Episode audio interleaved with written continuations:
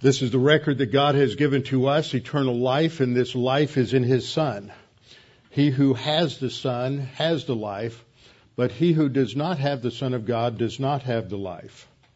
He who believes on Him is not condemned, but he who believeth not is condemned already because he has not believed in the name of the only begotten Son of God. For there is no other name under heaven given among men whereby we must be saved. For by grace you have been saved through faith, and that not of yourselves.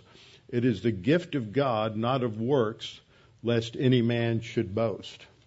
For I am persuaded that neither death, nor life, nor angels, nor principalities, nor powers, nor things present, nor things to come, nor height, nor depth, nor any other created thing is able to separate us from the love of God which is in Christ Jesus our Lord. Before we open our Bibles this morning, let's bow our heads together and go to the Lord in prayer. Our Father, we're just so thankful that we have this time to be reminded of your grace and your mercy and your love, of all that you have provided for us spiritually and that enriches our lives, gives us capacity for life and for liberty a capacity to uh, uh, handle the situations of adversity that we face, but also to appreciate your wonderful blessings in our lives, giving us a focus of gratitude for all that we have. And Father, we thank you that we have your word to teach us, to admonish us, to correct us, and to point us to the direction we need to go as we uh, prepare ourselves and equip ourselves through your word to serve you. And that we may do all of this for your honor and glory. And we pray this in Christ's name. Amen. All right, let's open our Bibles to Ephesians chapter 4, although it will take us a little while before we start looking at that.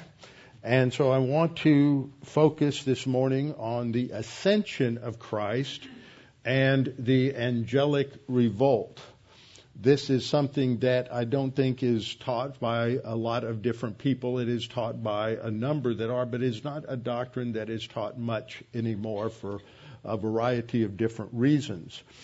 And the foundation for this is actually found back in the first chapter of Ephesians, which we studied before and we'll get to again later today. But I want to review a few things uh, very briefly, just because we have a number, number of people here who are either visitors or they haven't been uh, here for some of the previous uh, lessons, the three or four weeks before. So what we have seen is that when Jesus came at the first advent, when he took on humanity and entered into human history through a virgin conception and birth, it wasn't clear to the Jewish people from their study of Old Testament prophecy that there would be two advents. Because the way things were telescoped in the Old Testament, it these things were mixed together in some verses, like Psalms, I mean, like Isaiah 61, 1 through 3.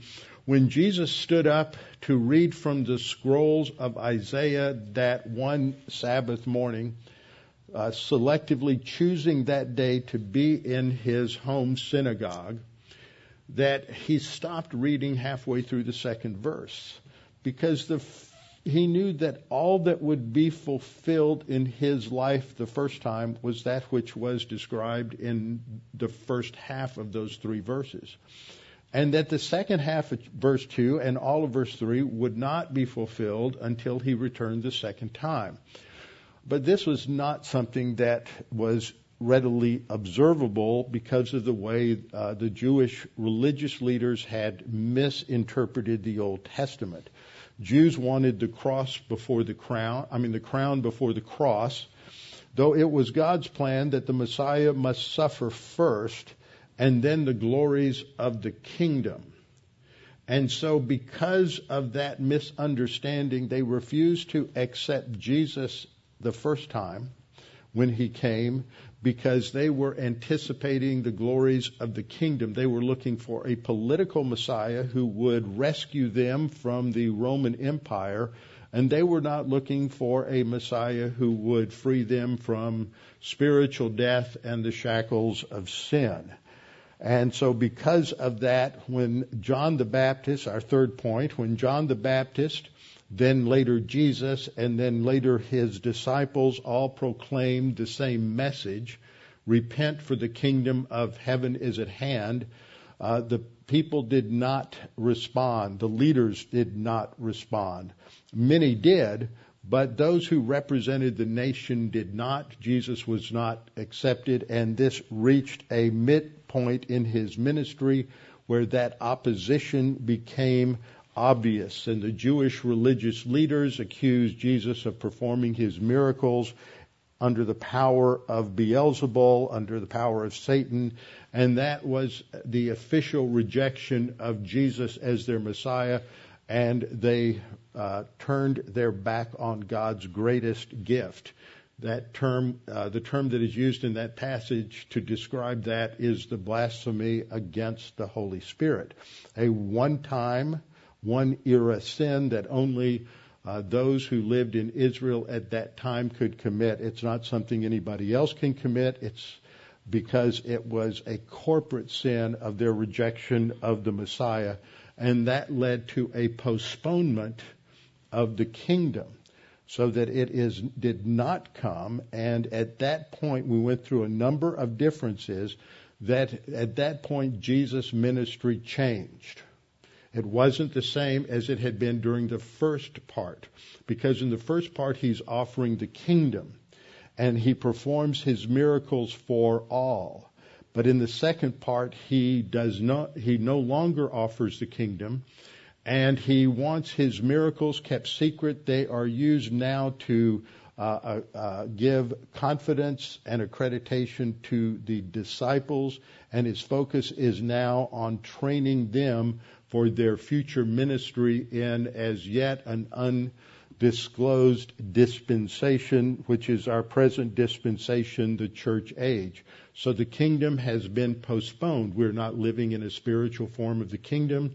We are not living in an era where there are already some aspects of the kingdom, but it's not yet fully here. What is known as already not yet.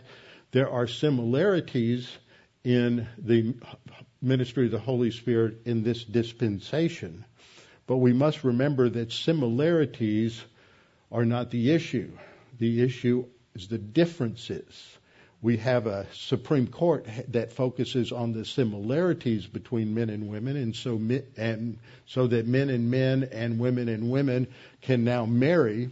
But they forgot that there are differences between men and women, and that's what makes the difference. That's what means that we are to have a heterosexual uh, marriage and not a homosexual marriage. So the differences are important and not the similarities between this age and the age to come. The result of their rejection of Jesus is that eventually Jesus is, is uh, arrested, crucified, buried, and then resurrected. Uh, but the people of the kingdom had rejected their king, so the king had to expand his base. This was not foreseen in the Old Testament because the Old Testament focused only on what was going to be offered to the Jews and what God's plan for Israel was, with no hint that they would fail, with no hint that they would reject the Messiah, and with no hint that there would be a intervening dispensation or age between the coming of the Messiah the first time and a coming kingdom. So that left it all optional for them, and they rejected. So, so something's going to happen. It's not a second plan. It's not Plan B. God the Father knew it from all of eternity, but it is not was not revealed in the Old Testament. So, under our sixth point, since his people rejected him, the next stage in the plan was to bring in a new people to fulfill certain objectives related to the angelic conflict or the angelic revolt. This new people would be based on a spiritual heritage, those who trusted in Jesus as Messiah, not a racial heritage as those who were the physical seed of Abraham. We are the spiritual seed of Abraham because we follow him in faith. And so Galatians 3 focuses on that aspect. So to bring about to bring about this new people, Jesus ascended in order to send the Holy Spirit and give birth to the church on that day of Pentecost in AD 33. It was necessary, Jesus said, for him to go to the Father so that then the Father and Jesus would together would send the Holy Spirit. So in John 16:7 Jesus said, "Nevertheless I tell you the truth, it is to your advantage that I go away, for if I do not go away, the helper, that is the paraclete, the comforter, which is a reference to God the Holy Spirit, will not come to you. But if I depart, I will send him to you.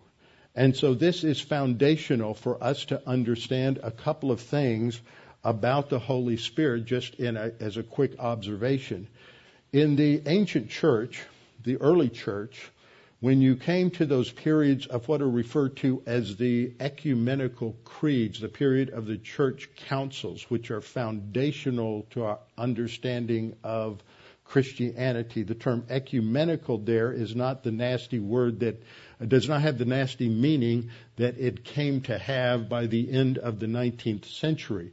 But in the early centuries, in the first five or six centuries, there's only one body of Christ. There's only one church. And it is the universal church, and the word for universal is Catholic, so it is the Catholic Church, and sometimes it's called the Old Catholic Church. But that's, that's what that describes. It doesn't become the Roman Catholic Church with any of those distinctive doctrines of the Roman Church until you get past 600. So in the in 425, later on in around 460, and in the early part of 500, you, or excuse me, I'm jumped ahead of myself. 325, around 366, 420s, and again about 450, there are these four ecumenical councils.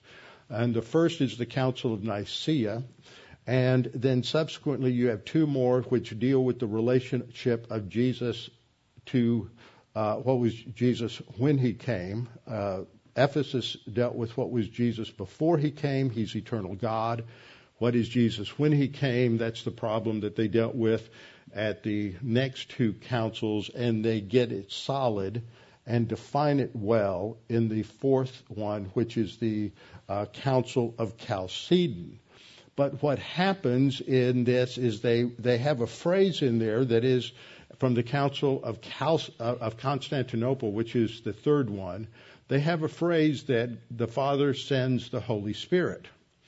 That phrase was added to at the Synod of Toledo in the seventh century. And what they added was in Latin, filioque, which means and the Son. And they added this phrase to recognize that the Holy Spirit proceeds not just from the Father, but from the Father and the Son, because the Father and the Son are co equal and co eternal. And the Eastern Church said, no, no, no, you can't do that. The Eastern Church has never accepted the filioque clause, and that was one of the three reasons that they split from the Western Church in the 11th century. And because of that, many scholars say that this foundational error in their understanding of the Trinity is one reason nobody, no nation in the Eastern Church ever came to understand the value and significance of the individuals as people uh, in their in the nations. It always has this top-down view of a, of authority uh, with no trinity of people uh, of three persons who are co-equal. And as a result of that, this heretical failure shaped Eastern Orthodoxy to always have a, a strong tendency to only have strong dictators, tyrannies, or monarchs.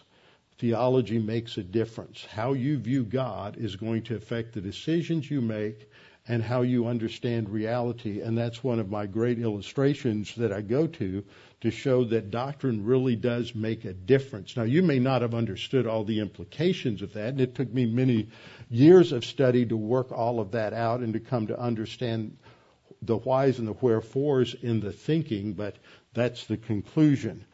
So Jesus said that he has to go away in order to send the helper and in other passages in John 16 and as well as in John 14, he refers to him as another helper, allos, another of the same kind, emphasizing the full deity of God, uh, the Holy Spirit. So that's what we're looking at. Is something is happening in relation to the ascension that is directly related to the coming of God the Holy Spirit and something distinctive that God is doing in the lives of believers in this church age and through the church as a whole that was never done before. And that is one of the things that makes us so distinct and makes our calling, as we studied in Ephesians 4 1, so significant. We are elevated to a high position. We are, as Paul wrote in Ephesians 2, uh, verses 4 and 5 is that we have uh, been made alive together in Him. We have been raised together. That's the ascension. And we have been seated together in Him. That's the session. That those three things are tied together. The instant we're saved, our new legal position is that we have new life. We're made alive together. We're raised together with Him. We're seated together with Him in the heavenlies, which means the church now is a heavenly people. That is our legal position. Whereas Israel's promises were all tied to the earth and the land, and that fulfillment of those promises in the millennial kingdom and into eternity future, that Israel is an earthly people. And so we have to understand there is this vital distinction God makes between his plan for Israel and his plan for the church. So we're continuing this study this morning and we're going to focus on these two things. The ascension, which completes the strategic victory of Christ on the cross. And second, the strategic victory of Christ that sets up this new phase or dispensation in the plan of God. Now, these two terms, strategy and tactics, may be uh, unfamiliar to some of you, and a lot of people use them as if they are synonyms. But technically, strategy refers to the overall plan of a war or of a battle. For example, early on in the Second World War, after the Japanese had attacked us at Pearl Harbor, that surprise attack on December the 7th of 1941, that uh, President Roosevelt and Prime Minister Winston Churchill met together and decided the overall strategy would uh, be to focus on Europe first, not ignoring the Pacific, but that the priority was to defeat the Nazis in Europe and then to complete the task with the Japanese in the Pacific. So that's their strategy. Then when they looked at the details of how they're going to accomplish that strategic victory, that's when tactics would come in. And tactics would be something you describe down to the uh, individual uh, in individual decisions that are made in relation to uh, individual soldiers or platoons or companies or uh, different other units. And so strategies, the overall plan, and tactics are how you accomplish the overall plan. So the strategic victory of Christ is because he pays the penalty for sin, and that is his the ultimate defeat of Satan. It's accomplished on the cross. But there are still things that need to be accomplished in the life of believers, and this relates to our uh, tactical responsibilities. And so that's how I'm using uh, those terms as, as we go forward.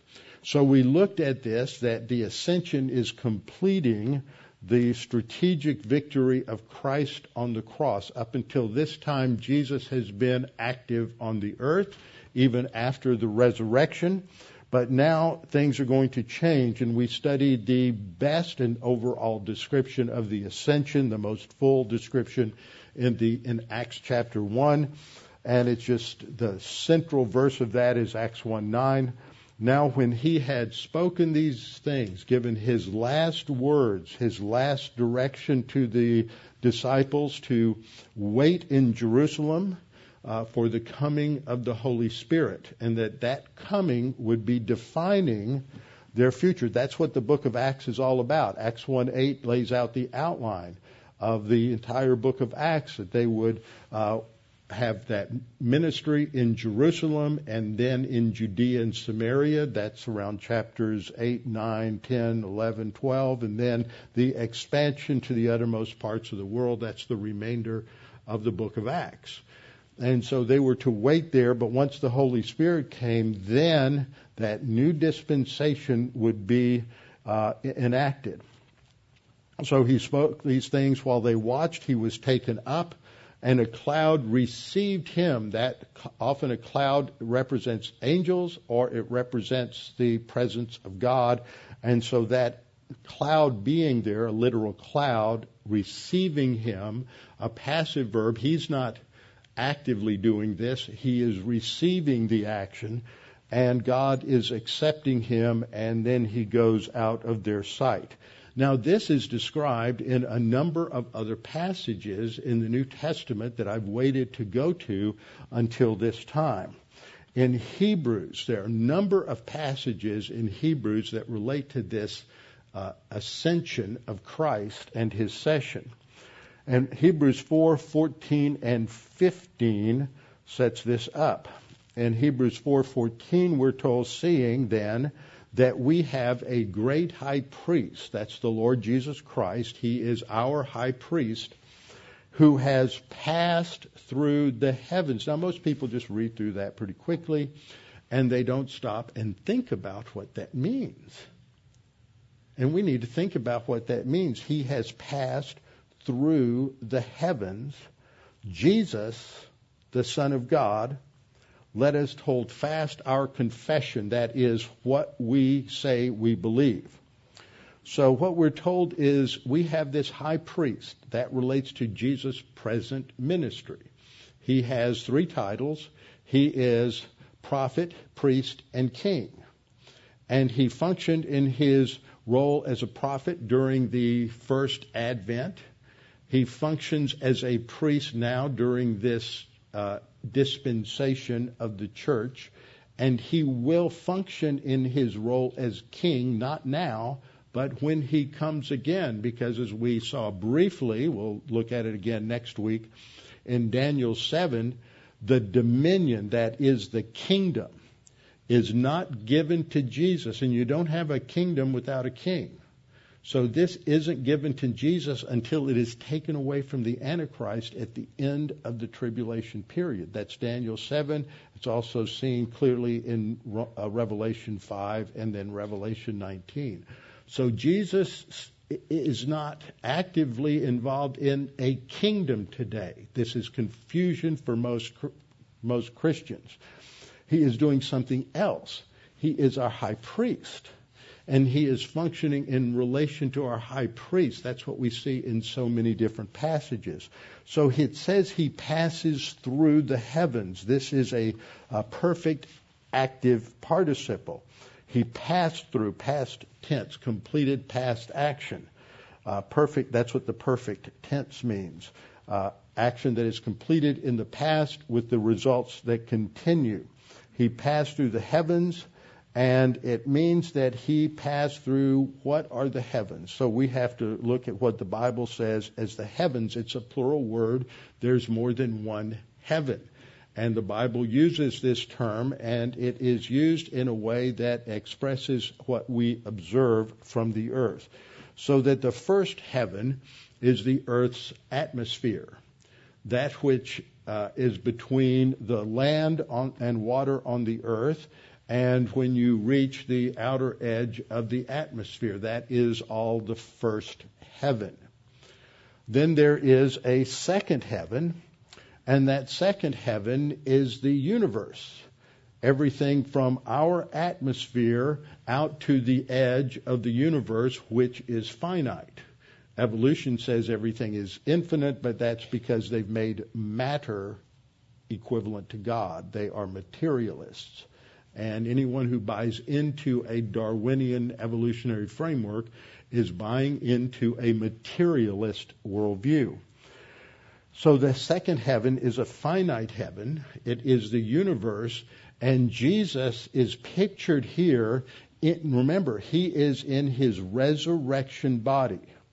He is the God man. He is 100% undiminished deity and 100% true humanity. And in his human resurrection body, he leaves the planet, goes up, and passes physically through the heavens. Now, that probably didn't take him but a nanosecond, but that's how he goes. Now, he, I think he went more slowly going up because they could watch him for a few seconds, and then they're still trying to see what happened to him when the angels came up and said, Why are you gazing into heaven like this? Um, and so that's the second heaven. And so uh, Jesus, as the God man in his resurrection body, is the first person to go through outer, the first human to go through outer space. And then he arrives at the third heaven. Now, the third heaven may be another dimension. It may be uh, something else. We don't know. And there's a lot of speculation, but that is where the throne of God is located. And so he ascends, we learn that he goes through the heavens and he will sit at the right hand of the Father on the Father's throne, not on his throne. He doesn't get his throne until the second coming. If you carefully read the book of Revelation, there will be reference after reference to the phrase, the one who sits on the throne. And the one who sits on the throne is always distinguished from the Lamb of God. The Lamb of God is the second person of the Trinity. The one who sits on the throne is the Father. And what we are told in Revelation 3:21, Jesus promises believers in this age who are victorious that you can sit with me on my throne just as I sat on my Father's throne. So this period of time, Jesus is sitting at the right hand of the Father on the Father's throne. But he's not just sitting there. There are certain things that are taking place, and one of those is that he is our high priest. Hebrews 4:15 says, "For we do not have a high priest who cannot sympathize with our weaknesses, but one who has been tested in all areas. That would be a better way to translate that, that word. The noun peirasmos, which is the word for um, that's sometimes translated testing and sometimes temptation because they're two sides of the same coin. So the same word is used uh, for both, and you have to look at the context. We think of tempted as being that when we are internally attracted to something that is sinful. Jesus was never in, internally attracted to something that is sinful because he didn't have a sin nature. We have a sin nature, so we, there's, there's an external cause for that temptation, and sometimes we are drawn to it and sometimes we are not. It depends on the day, it depends on uh, a number of other factors, but it is that subjective attraction to sin that is what we normally think of as being tempted. Testing is the objective presentation of the option to sin. So you have a test going on with uh, Eve in the garden when the serpent lies about God and what his real agenda is. But as she ha- looks at the fruit she has a desire. That's when temptation begins But it, it, sin isn't conceived until you act. That's according to James chapter 1. So Christ never sinned. He was never internally attracted to sin, but he was objectively tested many, many times. And of course, at the beginning of his ministry, he is uh, tested three times by Satan, and he passes all three exams with flying colors. So he's been tested in all things, that is, in every category. Whatever the category of sin is that befalls you, and that is part of your area of weakness or my area of weakness, Jesus was in some situation at one point of time or another where that option to sin was made available to him, yet he did not sin. Now, it's not because he was God. A lot of people make that mistake and they say, well, of course he didn't sin. He was God. Then it wouldn't matter. There's no application from that. We're told that Jesus passes these, these tests in relation to his humanity because he had to pass them as a man, as a human, not pass them on, relying upon his deity, but relying upon the same things that you and I have, which is the Word of God and the Spirit of God, because he's demonstrating that it is possible for a man to not sin, but to rely upon God. He is called the second Adam because the first Adam made it seem as if it wouldn't be possible to not sin. And Jesus demonstrates in his humanity that he was able not to sin.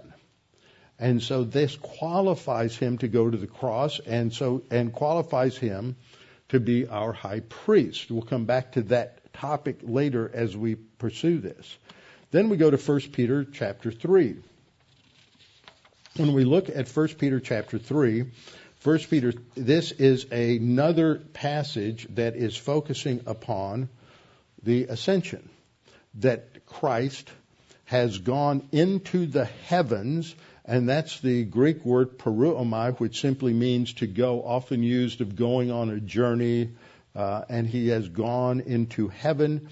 And now it adds to what we learned in Hebrews 4:14 that he is at the right hand of God.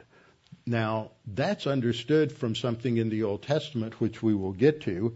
In Psalm 110:1, the Lord said to my Lord, "Sit at my right hand until I make your enemies your footstool. And so when Jesus ascended, the Father says to him, as the God man, in terms of not so much in terms of his deity, because in terms of his deity, he's eternal. He has always been in heaven. He has always been with the Father. He, he says, I and the Father are one. But now something new has happened.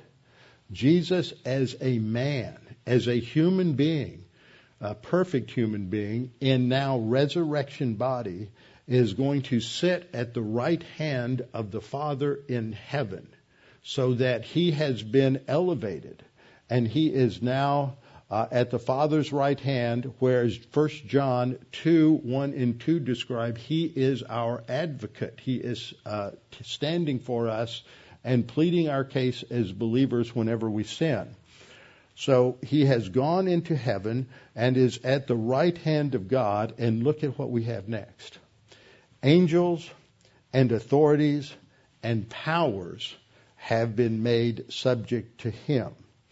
Now, these phrases, authorities from the word exousia and powers from the word dunamis, are terms that are used to describe different categories of angelic beings.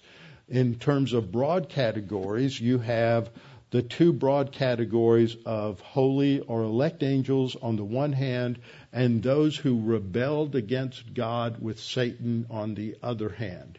It was a rebellion, so we refer to this as the angelic revolt.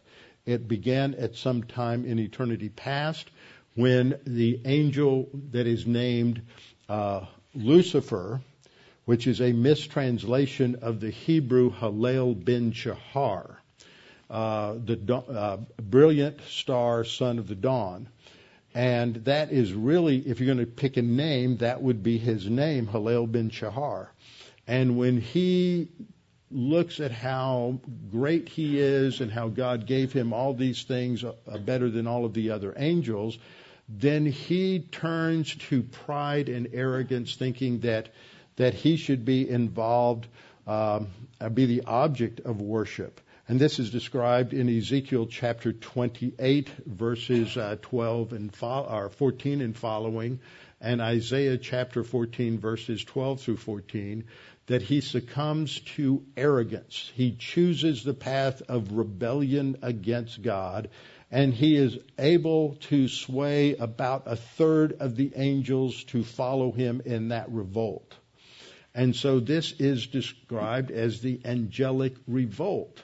And God has already sentenced the angels and Lucifer to the lake of fire. That is in Matthew chapter 25, uh, 43. That the uh, the lake of fire, which has been already prepared, perfect tense, prepared for the uh, Lucifer and his angels. But why aren't they there? Why didn't God throw them into the lake of fire? Well, we've got a whole series or sub-series on the angelic revolt, and the bottom line is because God wanted to demonstrate some things about his character. So apparently, and this is just a theological deduction looking at different passages, that we deduce that Satan must have challenged the justice of God's uh, decision. And it would have not only have to do with, well, how can a just God let his creatures suffer eternally in heaven, I mean in hell, in the lake of fire, but the, the, sort of the subtext is that is that the penalty doesn't fit the crime. And so what God, one of the things God is demonstrating in this age between Adam and the future he- new heavens and new earth is that he is showing that his decision was right. Because all of the suffering, all of the misery, all the famines, the floods, the wars, uh, the persecution of Christians and anybody else by different governments, and it's just horrific today the amount of persecution going on against Christians in, in all of the Muslim countries that you never hear about from the news media because they've all become uh, fans of Islam since 9 11. But all of that suffering, all of those horrors, everything is a result of Adam eating a piece of fruit. Now, if I were to ask most of you to make a list of the worst sins, you would think of a lot of other things. But the sin that put us in this spot was eating a piece of fruit because it was a sin of disobedience. And so he's following Satan. He is rebelling against God by eating a piece of fruit. And so it is that act of disobedience, which is an expression of an inner desire to revolt against the authority of God, that sets all this in motion. And so we have these angels that followed Satan, and God is giving them, as it were, an object lesson in His grace and His mercy, and that indeed the punishment does fit the crime. And so Peter says that Christ went into heaven, is at the right hand of God. Angels and authorities and powers have been made subject to him. Now that isn't the dominion that he will have when the kingdom is established. It is because he's elevated now above all of these things, sitting, sitting at the right hand of God the Father. And so he has authority over all of these things. They have been made, they've been forced to submit to his authority.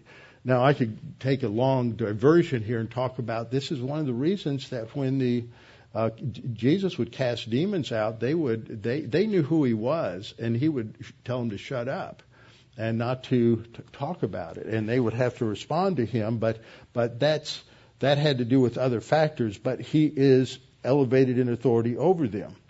And then we go back to Ephesians chapter 1, and Ephesians chapter 1 is uh, also establishing this issue with um, Christ uh, and the and the ascension. And so in Ephesians 1:20 it says, "Which he worked in Christ when he raised him from the dead and seated him at his right hand in the heavenly places. So you see what we're doing here with these verses is the last three lessons we focused more on the ascension and now we're transitioning to what is happening during the session. Okay, so that's the shift. He is seated at the right hand in the heavenlies, in the heavenly places. And Ephesians 1:21 also puts this above the angelic powers. He is far above all principality and power and might and dominion. Those those words related to might and dominion are the same words we saw in in First Peter. And he is elevated above every name that is named, not only in this age, the church age, but also in that which is to come. And he put, that is, he, God the Father, put all things in subjection under his feet. And then what?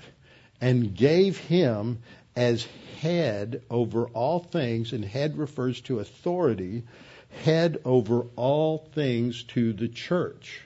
So this is talking about the God, that God now begins a new people of God, not to replace Israel, but to demonstrate certain things because of God, because of the Jews' rejection of Messiah, the church is going to receive additional blessings and they are an, an additional witness to the grace and the mercy of God. Now the word that I've been using is session and that's a theological term. We don't usually think of being seated as being in, as being in session, but that's what the word means. It comes from a Latin word, sessionem, which means to sit. So this has been used in theology for centuries, and therefore it is uh, shouldn't be uh, misunderstood or just replaced with something else because we're not bright enough to understand our English language. You know, English is the best language in the world to teach theology. And the reason is, is we have had 500 years since the beginning of the Protestant Reformation, and even before during the period of the early church and uh, and English, as we know, it really didn't come into effect until uh, the the 1500s per se. But so many of the terms that we use in theology are like session, they come out of Latin, and that theological vocabulary was developed during the early church and Middle Ages in Latin. And then when you get into the post Reformation period, the development of theology in the English speaking peoples, we have a rich, rich, rich theological vocabulary. And if you don't think that, just go try to speak to some people in other languages that have no biblical influence and try to talk about justification, reconciliation, imputation, uh, confession of sin, uh, the session of Christ, and your translators, if they haven't had much experience, are going to look at you like you're speaking another language. We had that happen um, in 2000. I went with Jim Myers over to to uh, uh, we went to Kazakhstan and and that was really interesting because this side of the room were Kazakh speakers. This side of the room were Russian speakers. So we would have to deal with two tra- translators. And not only that, and I'm teaching on the spiritual life. No, I was teaching on, on the spiritual life and, and also the angelic revolt. And the Kazakhs on this side of the room only had a Kazakh New Testament. They had no Old Testament. That's a lot of fun trying to teach the fall of Satan in Ezekiel and Isaiah and other passages when they've never heard of or seen an Old Testament. And the pathetic New Testament they had was wasn't translated from Greek; it was translated from the NIV. And then this side of the room had the Russian synodal text, but they didn't have an updated version of the um, Russian Bible. So the Russian synodal text is to modern Russia something worse than the new, than, the old King James is to English. And what's printed today is the King James Bible has been updated a lot over the years because the language has changed. So it's not what you try to read it as it was actually translated in 1611 and you'll be struggling. So that was a lot, lot of fun trying to uh, address these things. But uh, I discovered in all these years going over to Ukraine, what a rich language English is, and we've got these roots in in uh, Latin and other things, and we can communicate so clearly clearly because of this rich vocabulary. So we're looking at the session, and this is what is happening. Part of the, our Lord's work as the um, as a priest is the giving of gifts. And so what happens in verse, verses 9 and 10 is that Paul is going to quote from uh, Psalm 68:18. And we see a, a glimmer of how he taught. He would take a verse and he would talk about what each phrase meant, just as we do today. But not all churches do this because they not quite on target. Now, this expression, he ascended, what does it mean except that he also had descended into the lower parts of the earth? Now, that really doesn't, that's just an English translation. It means that the earth is the lower part. Okay, he descended unto the earth. This isn't talking about the victorious proclamation in that's mentioned in First Peter, where our Lord went to the uh, angels in prison and announced that he, is, he had completed the victory on the cross. This is not talking about that at all. He ascended, but it means first he had to descend before he could ascend. Now, what is ascension? Ascension is leaving the surface of the planet and going to heaven. So he had to get there somehow. So that's his descent uh, to the to the earth. The lower part is the earth.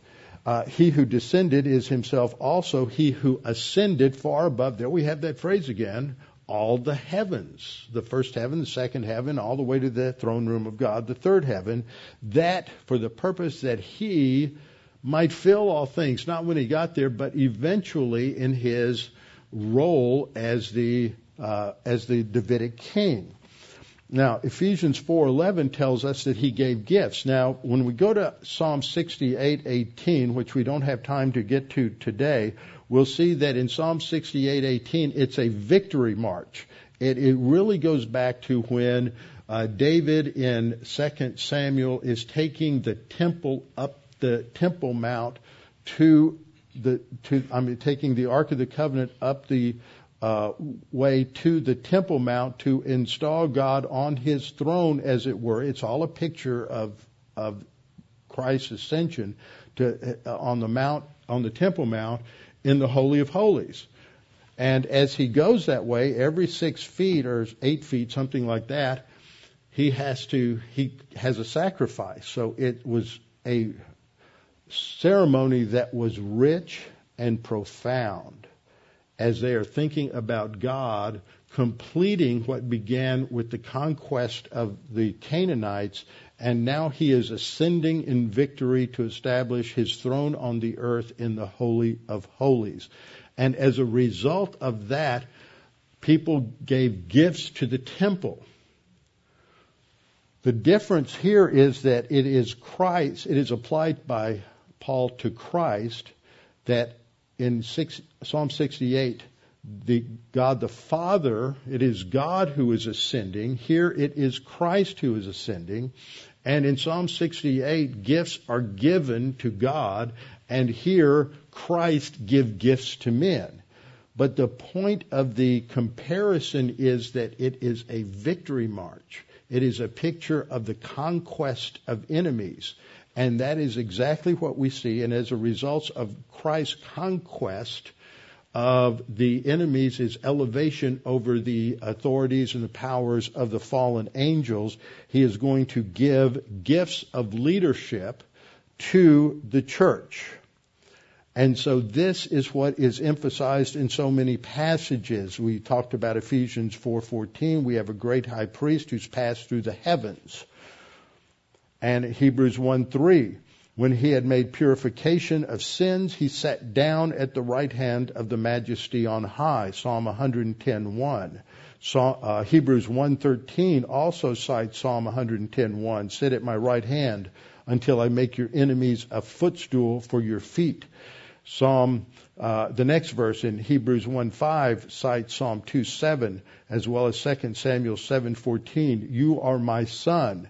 Today I have begotten you. And again, he says This is from 2 Samuel 7:14. I will be a father to him, and he shall be a son to me. Hebrews 7:17. For it is attested of him you are a priest forever, according to the order of Melchizedek. Uh, in Acts 5:31, uh, the disciples uh, say he is the one whom God exalted to his right hand as a prince and a savior to grant repentance to Israel and forgiveness of sins and this is related to Psalm 110:1, exalted to his right hand. Hebrews 10:12 and 13, having offered one sacrifice for sins for all time, he sat down at the right hand of God. And then Acts 2:30 and Acts 2:34 also recite this that he sits at the Father's right hand, and this just goes on and on that it is now uh, the Lord Jesus Christ at the right hand of the Father. He is there at the helm of the universe, overseeing human history. And there is a man, not a Klingon, not a Wookiee. He, there is a man at the right hand over the universe. And he is our high priest and our advocate.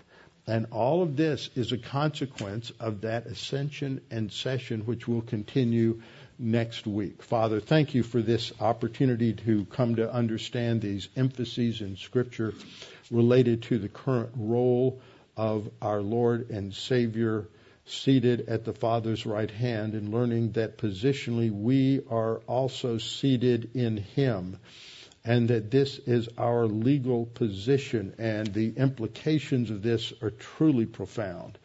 And Father, we thank you that we have been given so much, as Paul tells us in Ephesians, blessed with every spiritual blessing because of the unique plan that you have for the church in this church age. And that means each and every one of us as a believer and all of the assets that you have given us uh, in order to face life and to face the tactical challenges in this angelic revolt.